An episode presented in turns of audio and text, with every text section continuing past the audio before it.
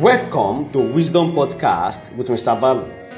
Today's wisdom thought is success is 1% inspiration and 99% perspiration. Knowledge does not immediately translate to power. It is applied knowledge that is power in reality. Knowledge applied is what gives one an advantage in life. He that reads and reads but fails to apply is no different from the one who is incapable of reading. Many people boast of the many insights they have gained and the knowledge they have acquired. But yet, there is no evidence to show that they really gained something tangible. Success in life belongs to the action takers. He that refuses to take steps on the knowledge and insight he has acquired over time would eventually amount to nothing. There are many so called professors or academicians who are well read but broke and are living a life of a mediocre.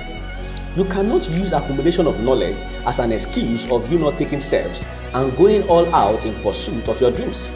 There are many persons in the world today who have rich ideas, but because they refuse to take action, they are not remembered at all.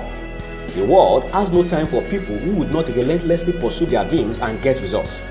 Knowing is not enough, it is important that you apply that which you know. Nobody is interested in theories.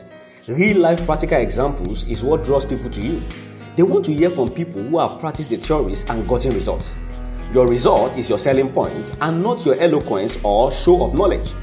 You have listened to a lot of motivational talks and read a whole lot of inspirational books. So, when are you going to get started on the pursuit of your dreams?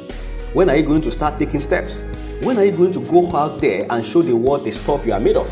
Remember, as our wisdom taught today reads, success is 1% inspiration and 99% perspiration.